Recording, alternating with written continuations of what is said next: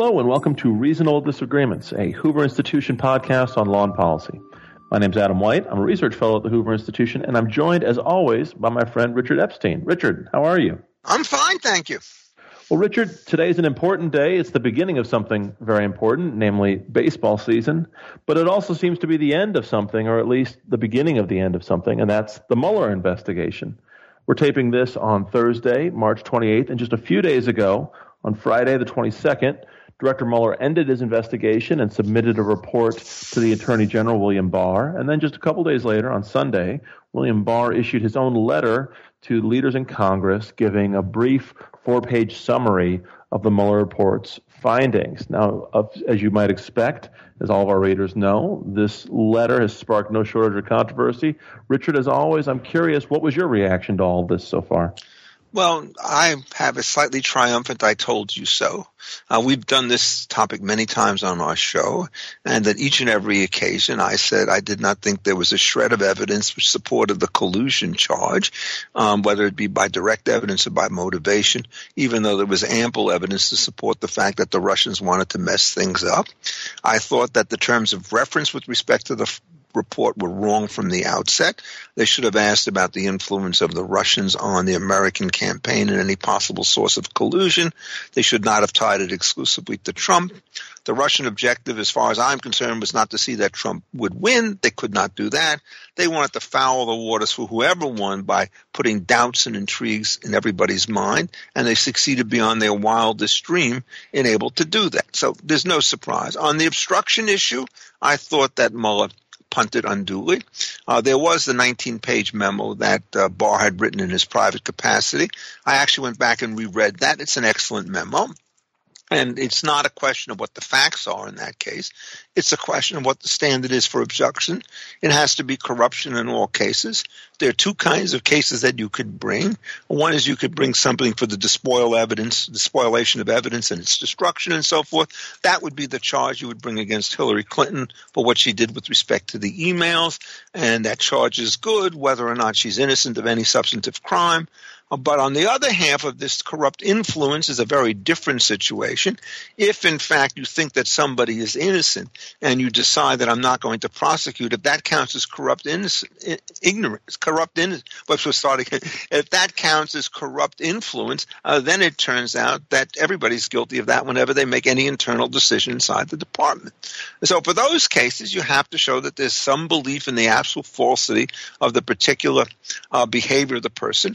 Uh, so that the charges do ring true. And if the charges then ring true and you try to suppress it, then it's an interesting case. But there seems to be no evidence of that with anything that happened with respect to Flynn and Comey. So I thought he should have given them a clean bill of health on both things. Uh, the third thing, which was not mentioned in the summary, so I suspect it's not mentioned in the report, is to me in many ways the most important, which is I do not think that Mueller conducted any investigation of the influence of Christopher Steele and the Democratic National Convention on the FBI during the course of the uh, run up to the election in the fall of 2016. Uh, that certainly could have been read within the terms of his reference, and he did the Democrats an enormous favor by leaving them out. Uh, so I think, in effect, the Democrats got somewhat better than they deserve, but they will always find some dark motive, some selective suppression of information, some novel legal interpretation that they could put forward. I regard all of this stuff as whistling in the dark. I think in the end it will tend to make them look more buffoonish than they already have. What they should do is to say, we overspoke, we're sorry, Mr. Trump, we owe you an apology on these issues. Let's move on now to the important things that face the country, like health care. And your views? Well, Richard, if you're going to declare victory, I think I'll declare victory as well. I've thought from the very beginning it was important that there be a very serious investigation of these allegations, especially in light of President Trump, then candidate Trump's own statements on the campaign trail asking for Russia to to find the emails and so on, and also the suspicious behavior of the, the, changing of the RNC platform on Ukraine at the convention. Something just didn't smell right, and I thought that the investigation seemed warranted. I also thought, as I said a number of times on this podcast, that I thought Robert Mueller was probably the ideal person to carry out this investigation. And That's so where two, we disagree. Well, for two years, I think the proof is in the pudding so far. I think that the letter shows that it was a thoughtful and careful investigation. If we ever see the report, and we'll talk some about that, we'll find out, you know, what exactly is in there. But I always thought Mueller was the ideal person to do a serious investigation. I thought that, in the most part, um, it, it went well. Along the way, as I mentioned in the podcast, I always wished that the uh, investigation would telegraph in advance its view of some of the trickier legal standards, just so we could have arguments about that before we got the facts in. So at least we had some sort of settled view of what the law was that was being applied. But on the whole, I thought that Mueller was probably the ideal person to do this, and I think that uh, he and his team acquitted itself, so to speak, pretty well. Now, of course, all we have so far is the four-page letter. I presume, I think it's, I think I think it's pretty safe to presume that the letter will be a, a, pretty accurate reflection of the Mueller report. I think Barr would have to be professionally suicidal to do anything other than accurately represent the report in this letter. But now we're all waiting for the full report or some redacted version of it to come out. Do you think we'll ever see it? Well, I think the answer is we see some version, but let me first disagree with you. I do not think that Mueller was the ideal candidate. I think, ironically, the fact that he was not an ideal candidate, it was understood to have, if anything, a predisposition against Trump, uh, makes the conclusion more powerful for the president than it would otherwise have been. So, in that sense, it's surely a blessing in disguise. On the other hand, I did mention the point about whether or not there was any effort to pursue Democratic irregularities during the campaign, and it seems from the summary the report, which mentioned nothing about that, that that topic was not covered. And an ideal investigator, in my mind, would have looked at both sides of the thing. And it's a lot easier, given available documents, to create not collusion, but certainly massive improprieties in the electoral process and corruption in the F in the FBI, given all the things that are known to be on record. And I think that that should have been done. Uh, the well, reason he before you go on further, I, I just got to interject, Richard. It, I don't think it was in the original mandate from the Deputy Attorney General. So are you saying that Mueller was wrong to not pursue it? Or are you saying that the Justice Department was wrong to not assign the task to Mueller? Well, it's a little bit of both. Uh, what happens is certainly I think they should have been more explicit in the directive.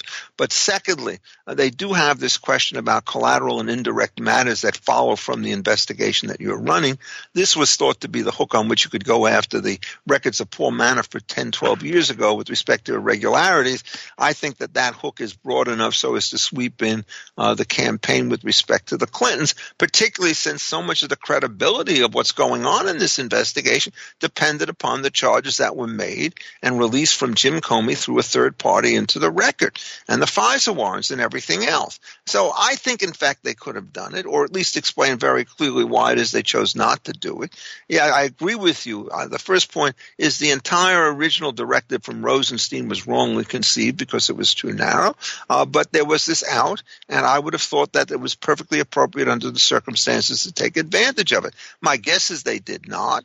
That is, judging from the report, I don't think there's anything that's said about this, which means that we're now going to have two years later another investigation. The Democrats won't touch it in the House, and the Republicans will be all over it in the Senate. And hopefully, somebody in a neutral position will get to the bottom of all of this. Uh, there are, are, in my view, serious grounds to believe that some of the key officials inside the FBI and the Clinton campaign, perhaps even Mrs. Clinton herself, are guilty of obstruction, of falsification of records, or violations of this, that, and the other statute. And I think that that has to be aired. I feel very troubled about this because my general view is I don't like political prosecutions even when they're warranted. Uh, so if all this stuff were true, I'd be very reluctant to sue Mrs. Clinton or to prosecute her. I don't feel that way about about Comey or anybody else inside the Justice Department like McCabe and so forth who work with him because I think in that particular case there really was a situation in which the FBI took an incredible credibility hit precisely because it behaved in a political and partisan fashion. So I'm all over the map on this one. Uh, I, I, can be pushed any which way, uh, but it seems perfectly clear to me that the Democrats should wish for silence. And the more they want to push the obstruction claim inside the House, the more it's clear that's going to happen is that the Republicans are going to pursue the Democrats inside the Senate. And it's going to be perhaps another two years before we get under this. The president's position should be Thank you, Mr. Mueller. I thought it was a witch hunt, uh, but now I'm happy to be proved wrong, at least insofar as I was concerned. And then he should just shut up. Now let's talk a little bit about the substance of the four-page letter. Um, the, the two major findings. First, uh, quote, there's a quote, the, the letter quoting the report. The investigation did not establish that members of the Trump campaign conspired or coordinated with the Russian government in its election interference activities. Um, and then later on, it said, uh, with respect to obstruction of justice, the Mueller investigation team did not draw its own conclusions.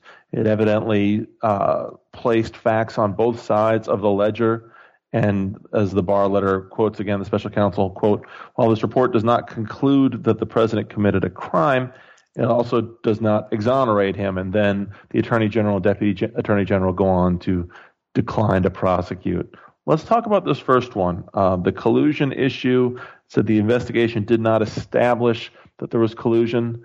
Now, well, the reaction among many of Trump's critics on both the left and the right has been to forcefully uh, shout down anybody who says this letter indicates Mueller found no evidence of collusion. People, Trump's critics seem to see there's a strong difference between saying there was no evidence of collusion versus, as this letter would put it, that did not find any evidence that established collusion. What do you make of the folks who are trying to draw that distinction and say that there's still a possibility that there's evidence of collusion? Well, I think they're trying to hit on a perfectly sensible legal point at least in theory. That is, many times when you refuse to prosecute a case criminally, what you do is you believe that there's even enough evidence to establish by preponderance that certain events did take place, but you can't get the clear and convincing evidence, let alone get to beyond a reasonable doubt. So what you do is you decline to prosecute. And then if somebody else wants to pick up the matter as a civil, civil issue, you don't have self-incrimination incrimination as a defense, and it turns out you've got the lower burden of proof be good and go ahead of it. I don't think that's what he meant when he said that. I think he meant that we've managed to scrape everything apart and we did not have any events of any sort whatsoever. So the view that the Democrats are putting forward is there may have been two or three low level contacts which did or did not get the people inside the uh, Trump higher office. And so that's enough to say that we should investigate further. But if you recall, if you look at the way in which you said the thing, it's not that they just exonerated in this particular point. Uh, Trump, it was the Trump campaign. Uh, so they're not prosecuting anybody else. Remember, one of the common arguments that had been made earlier was, all right, we may not be able to go after Trump, but one of his underlings, one of his children, one of his sons-in-laws, one of his officials may have been involved in this either. And Mueller didn't do that either. Now, why is it that he's playing it scrupulous? Well, I think A, I do think he has a professional sense about him, which has come out in his best way. But there's also a horrible price that he would have to pay if he recommended prosecution on a record that's wafer thin. At that particular point, even if they brought it, he's going to be humiliated as he's going to be destroyed. And if they don't bring it because the evidence is insufficient, he's going to look like something of a fool.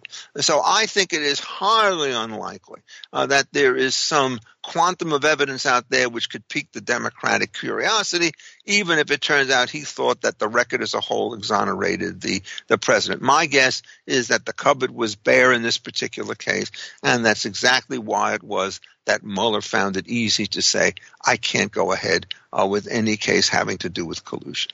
And you?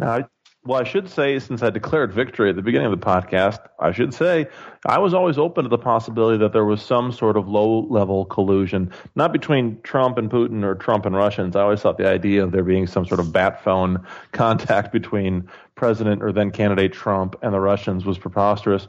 But given the people he surrounded himself with, in particular Paul Manafort, who had worked for unsavory characters in Russia, and Roger Stone, who seemed to have some sort of interactions with Wikipedia, with WikiLeaks and people who knew about WikiLeaks, I was always open to the possibility that there was some collusion there, to borrow a line from um, the old sitcom Arrested Development. There may have been a little light treason.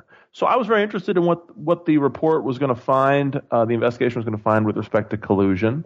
And when the the letter indicated the other way, that there was no evidence that could establish collusion.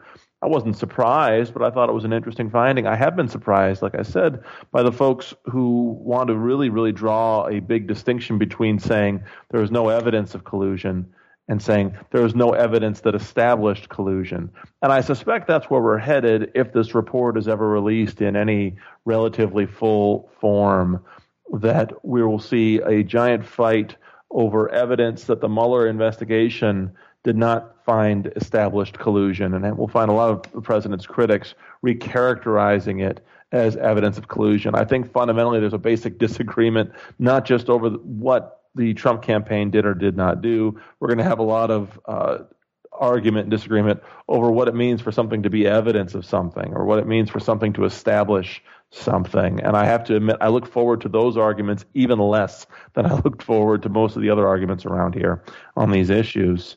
Now, uh, the, go ahead, go ahead. Now, there is an irony here. The Democrats may rue what they wish for, which is a release of the report in my view, they should release the report, at least to the extent that you don't have compromised intelligence information for which redaction may be appropriate. And in certain cases, it seems to me that you want to be very careful about uh, putting in a false light some individuals who've been investigated but were found guilty of no wrong. Uh, you mentioned earlier on that there's nothing wrong with the way in which Mueller proceeded. I think there was. I think there are a lot of people like Carter Page who are financially ruined by these kinds of situations. Not a word of apology, not any recognition, as far as I can tell, uh, that the investigation overstepped its limits. But if I'm a Republican, I want all this stuff out there because then the Democrats are going to have to point to whatever little thread they think is going to establish the uh, collusion campaign. I just don't think they can do it. I think Miss Pelosi at this point turns out to be the adult in the room on the Democratic side against a bunch of dwarfs, and her basic attitude is she wants to pivot away away from that to something else. Uh, she has very good political instincts, and I think that this is a complete loser for them. If I were the situation, I would, if I were Barr, I would do what the president urged. I would prepare a responsible redaction and get it out as quickly as possible. If somebody says, well, why are you doing a redaction? If you think back to all the various reports that were done by the investigative committees in the House and the Senate when the Republicans controlled both, they were always redacted reports. And the only question is how you run the redaction. And in my view, what you do with a redaction is you don't make them unilaterally. You find somebody whom you can trust and confidence on the other side of the political spectrum and have them review the redaction actions to make sure that you're not concealing information which is salient to the result. But I've long held that there's just nothing whatsoever that makes any sense about this particular case. Everybody has independent motives for doing things without collusion. The Trump campaign may be thrilled that Obama's uh, or that uh, not Obama, that Putin is throwing mud on the on, on the Democrats. May not be pleased that he's throwing it on him. Um, the Putin people have every reason to try to disrupt the American election, but that doesn't prove that there's any connection between the two of them. If you want to say, well, there's implied collusion, and uh, then in effect this guy is guilty no matter what he says, no matter what he does. These are criminal charges. You cannot use a definition of collusion so cohesive uh, that you are necessarily guilty for running a political campaign.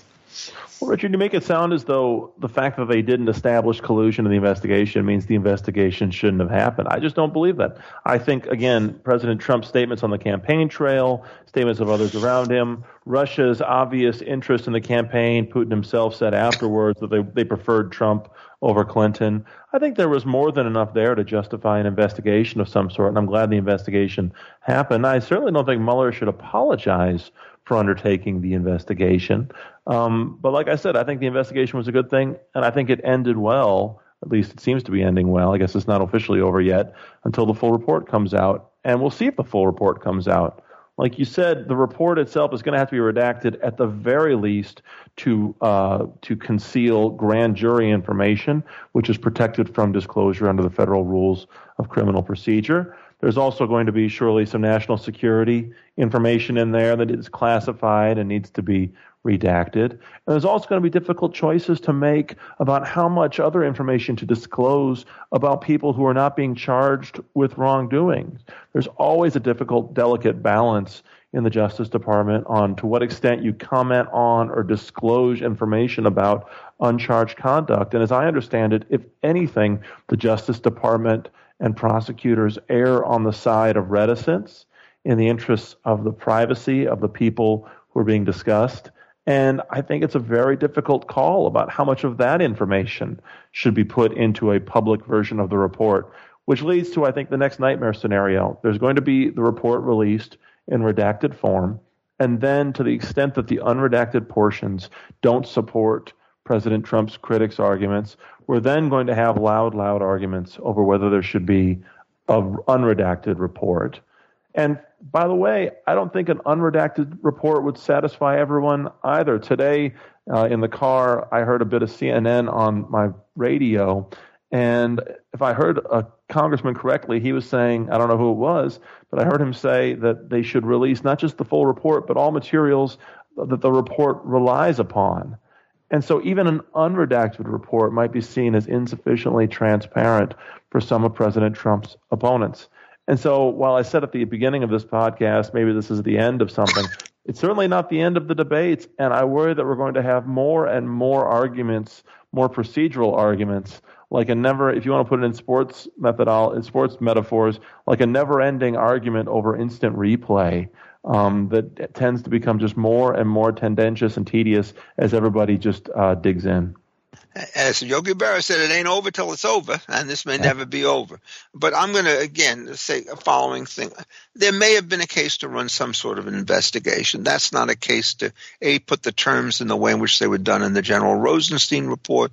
That's not to say that Mueller should have been chosen to do this, given his close connections with Rosenstein and and and Jim Comey as well. Uh, so I still think there's some lingering harms with respect to that. I also think Mueller did a disservice by taking two years to come out with this particular report, um, allowing the political stuff to bubble over. But I think you're absolutely right. Nothing that is said at this particular point uh, by uh, Barr or by the president or by anybody else will satisfy the Democrats. There's a parallel here uh, with Brett Kavanaugh. Uh, the administration turns over thousands upon thousands of pages of stuff. It claims privilege with respect to sensitive material that Kavanaugh had when he served as the chief of staff for uh, George Bush in a way that he was a paper runner back and forth across various offices, and they wanted all of that stuff. So there's always going to be a demand for more, and I think what we really have to do is to establish a custom that we have at least some minimal trust in our public officials who do these things, uh, that they are not basically hiding information. And it's, it's particularly ironic that they're doing this when it turns out it's their man Mueller who had done all of this stuff. And as I said earlier, and I'll say it again, it's a blessing in disguise now that there's an exoneration. For the president, uh, that the exoneration came from somebody who was thought to be unreproachable totally correct uh, by all of his defenders. Remember, uh, Jeff Flake managed to wreck the nominations of about 10 or 12 very able individuals for judicial positions because of his bizarre insistence that the administration promised not to fire Mueller. Well, everybody knew that the administration would not fire Mueller. And in fact, if I'm the president and I know that I'm innocent, and I know that he doesn't have any evidence whatsoever, why would I want to sort of make it appear as though I'm guilty by taking an action which is going to little remind everybody of the Saturday night, Saturday night massacre with somebody like Archibald Cox? So, yes, this is not going to change anything soon. I regard the Democrats as having the following fatal intellectual frame of mind. They so hate Trump on every substantive issue, on every matter of style, on every matter of sensibilities, that they're willing to presume guilt on the strength of the fact that he's utterly unacceptable. You recall on other shows, maybe not this one because we didn't have it then, I was quite happy to call for his resignation after I thought the fiasco took place in uh, January of 2017. Uh, my argument was Trump's a real liability. Trump does not know how to behave. Mike Pence would be just fine, thank you.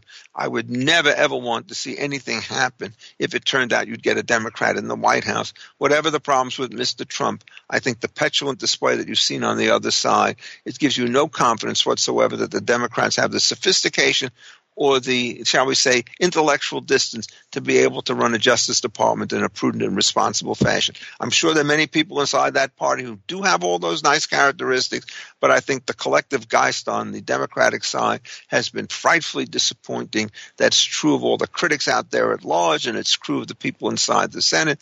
Uh, they cannot, in the House, they cannot accept an adverse verdict. That's not a good way to behave. I, I believe this one. I believed it from the beginning that this just did not add up.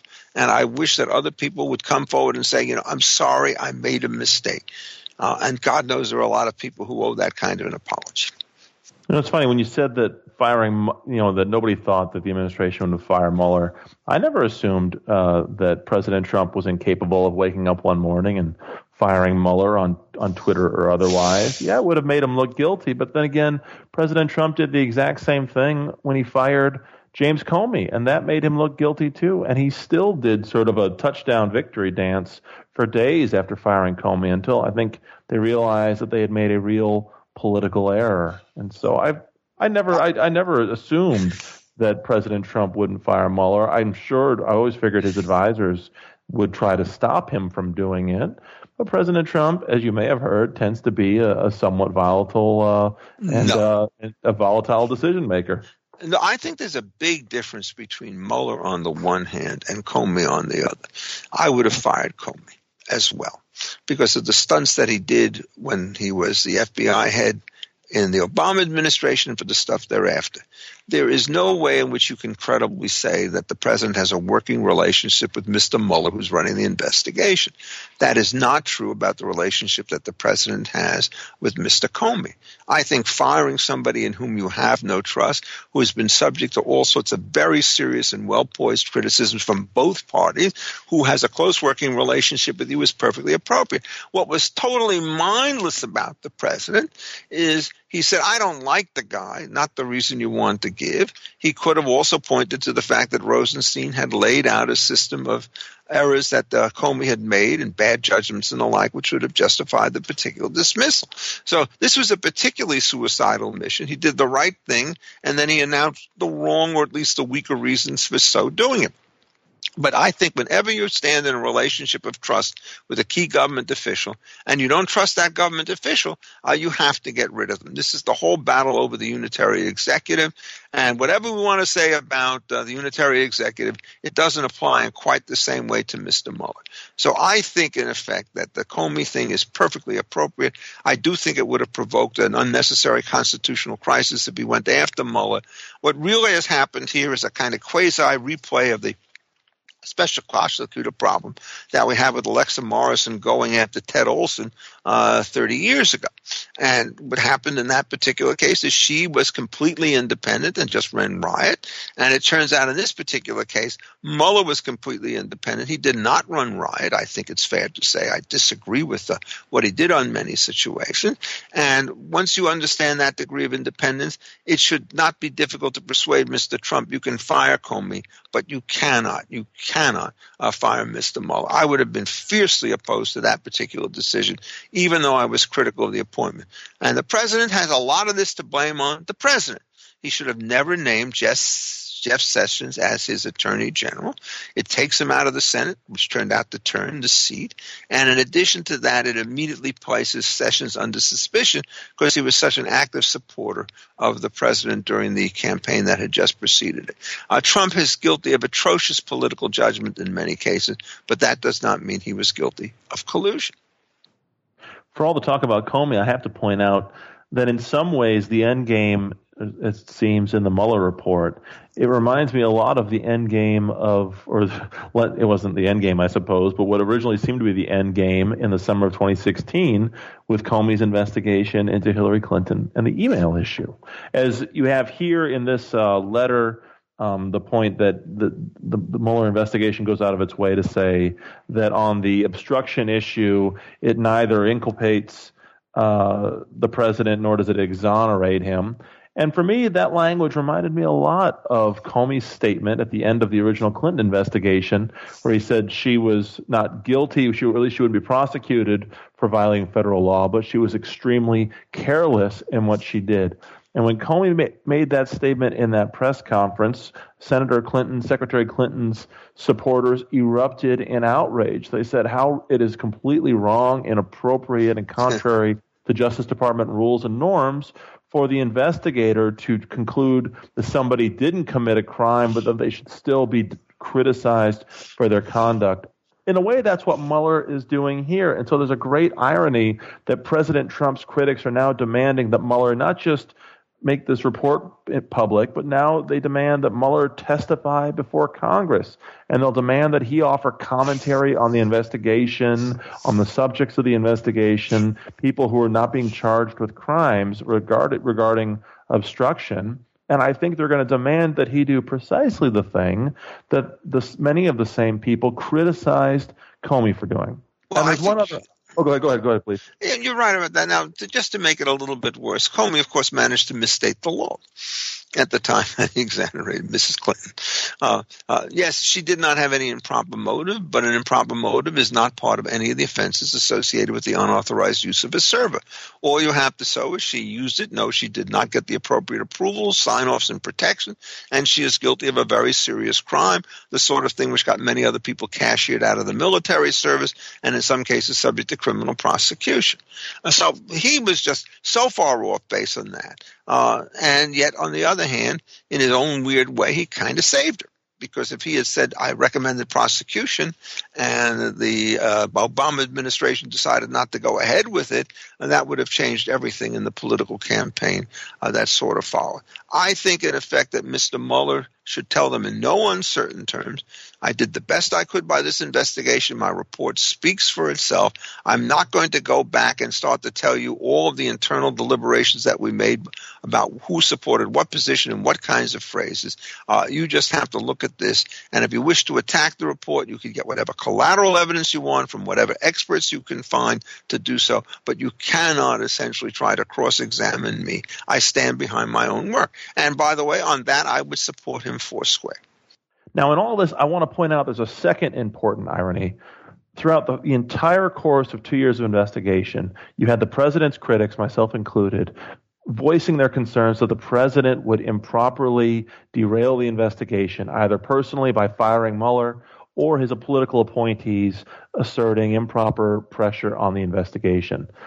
From what it appears, that didn't happen. And now that the report is filed, I think the tables might be turning.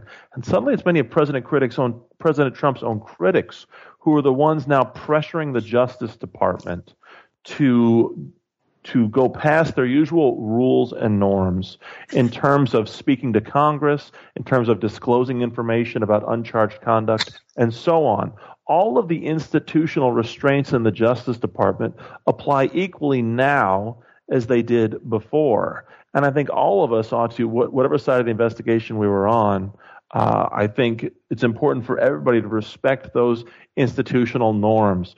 I wrote about that some at commentary, and I still wasn't satisfied with it. I went on to make some more points on a blog post this week at medium.com, where I said, in all of this, it seems President Trump's critics wanted all the benefits of the institutional power of the Justice Department in investigating the president. But now that that investigation's over, they don't want to be burdened by the restraints and responsibilities that come with that institutional power. And so we'll see how it plays out. But I think it's very ironic that now suddenly the president's critics are the ones pushing the Justice Department in a certain direction to serve certain political ends. Look, you're right. I mean, the rule of law is one of these neutral virtues that everybody should believe in, and also one of those wonderful virtues that everybody can abuse or neglect as the occasion is gone. I think what has happened under these circumstances is the Democrats will play by the rules so long as they think the rules will benefit them, but the moment they run into a dead end or a disappointment, as they did with the Mueller report, then they'll insist that we go one step further. Remember, I said before, this is exactly what happened with respect to the way in which the Kavanaugh case was treated. Never take no as a final answer if there's some way in which you could up the ante and throw suspicion upon somebody else for concealing evidence that you would like to be revealed. And I think the only thing that can happen to make this workable is that some sensible members of the Democratic Party actually stand up against the stronger and louder progressive voices within the party and say, no, this is not something that ought to be done. Ideally, that should be both Chuck Schumer, good luck, and it also should be Nancy Pelosi, where I do think she has actually been much more prudent on these things than he has been, because I think, strangely enough, at this particular point in time, uh, she's the grown up, the adult in the Democratic Party. I mean, when I heard that she was going to be reelected as Speaker of the House for four more years under a deal. I said to myself, well, here we go again. And uh, here we do go again. But as far as I am concerned, the last six months of service that Ms. Pelosi has put forward um, have been her finest hour in American politics precisely because uh, she's willing to stand up against the nutty claims of her own party. This is not meant to say that there's any substantive agreement between me and her on other issues, but I think you would agree legislation is one thing over which disagreements are quite legitimate, but when you want to break down established practices and protocol in the context of a criminal investigation, election, it's really not nice for somebody to say, we'll play by the rules until they disappoint us, and then we're just going to pile on some other obligations on Mueller or upon the president or upon his staff or upon somebody in an effort to quote unquote get to the bottom of this. And I think, in effect, the principles of res judicata uh, do not apply in obvious ways to judgments that are made in the political arena, but the principle is, in fact, extremely important. There are times when you have to say, Ganuk, we've went through this thing, there's enough. Uh, the prospects of getting some important information that would change the outcome in a material way are so small relative to the enormous damage that you give to the political structure by making a continuing cause out of something which by now ought to be a distraction. So I quite agree with you on that. And I just hope that the Democrats come to their senses on these issues.